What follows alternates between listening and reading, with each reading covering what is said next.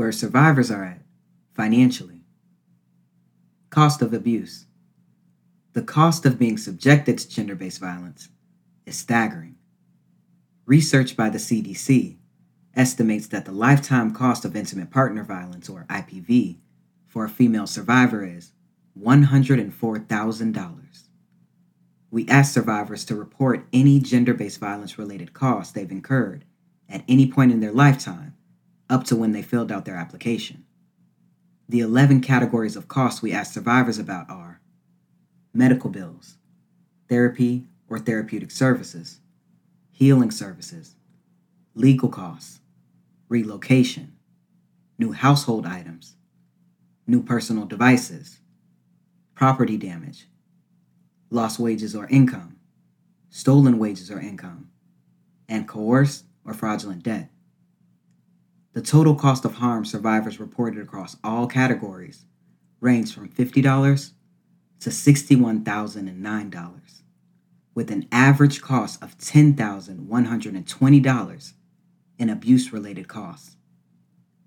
It's worth noting that these estimates are likely low due to current inflation. one dollar and fourteen cents has the same buying power at the publishing of this report as one dollar did in November of two thousand twenty when we collected this data. The findings presented here help illustrate the harm-related costs survivors have actually had to cover. And while it may seem like our findings suggest the cost of harm is lower than other research, two critical factors are at play. First, survivors in our sample are young. The mean age in our sample is thirty-one. And second, we only asked about costs and losses incurred at any time in the survivor's lifetime, up to when they applied for the grant, as opposed to the cost of lost productivity, which is a core feature of the C D C's estimate. Some survivors specifically shared that while they've needed mental and physical health care as a result of the harm they've been subjected to, they either haven't been able to afford care and or their harm doer prevented them from accessing care. A survivor shared the following, quote, "I've never had access to medical care because of my abuser. I am not sure what those costs would look like," end quote. The economic toll of a lack of access to needed care can be catastrophic. Research suggests that untreated mental health disorders can have significant economic costs, not just for those who are directly affected, but for society as a whole. The National Alliance on Mental Illness estimates that untreated mental health disorders cost the nation one hundred thirteen billion dollars annually, primarily as a result of lost productivity. Having a mental illness is also associated with lower participation in the labor market, as well as with earning lower wages.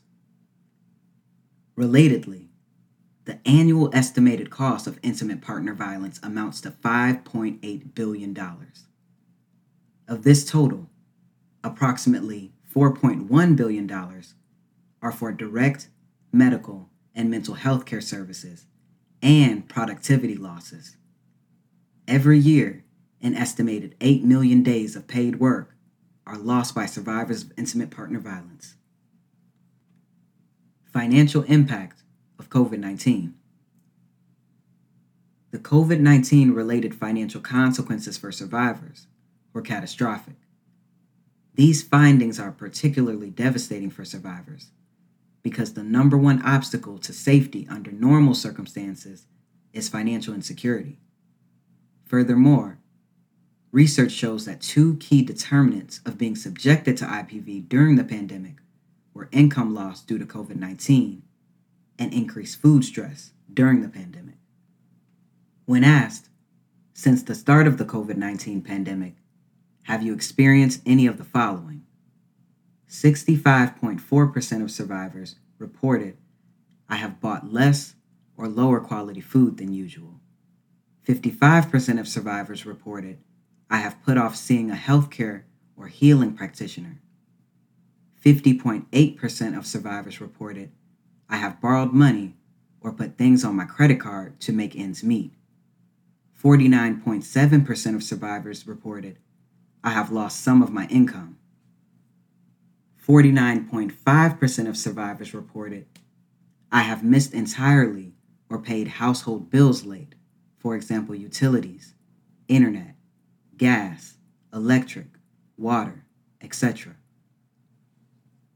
forty-five point four percent of survivors reported, I have used all of my savings to make ends meet. forty-five point one percent of survivors reported, I have missed entirely or made late payments towards debt or loans. forty-two point four percent of survivors reported, I have experienced a loss of financial independence. forty point two percent of survivors reported, I have relied on a food bank to feed myself and my family. thirty-eight point nine percent of survivors reported, I have lost all of my income. thirty-eight percent of survivors reported, I have missed entirely or paid my rent or mortgage late. twenty-seven point three percent of survivors reported, I have used some of my savings to make ends meet. To further understand the ways in which survivors intersecting systematically oppressed identities compound to shape their experience, we looked at the economic impacts of COVID nineteen by race, ethnicity, gender, sexuality, disability status, immigration status, and language. Here are the main findings for gender, sexuality, and disability. Financial impact of COVID nineteen by gender. eighty-two point six percent of survivors who are genderqueer or gender fluid reported that they put off seeing a healthcare or healing practitioner due to COVID nineteen, a rate that is one point eight times that of cisgender survivors. And seventy-seven point three percent of survivors who are gender nonconforming or non-binary reported that they put off seeing a healthcare or healing practitioner due to COVID nineteen, a rate that is one point seven times that of cisgender survivors. Financial impact of COVID nineteen by sexuality.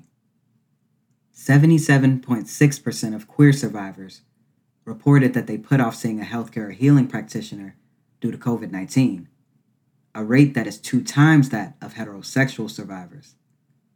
And seventy-five point eight percent of pansexual survivors reported that they put off seeing a healthcare or healing practitioner due to COVID nineteen, a rate that is two times that of heterosexual survivors.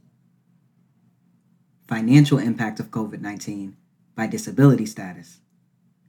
Disabled survivors are more likely than survivors without disabilities to have experienced every financial impact of COVID nineteen we asked about.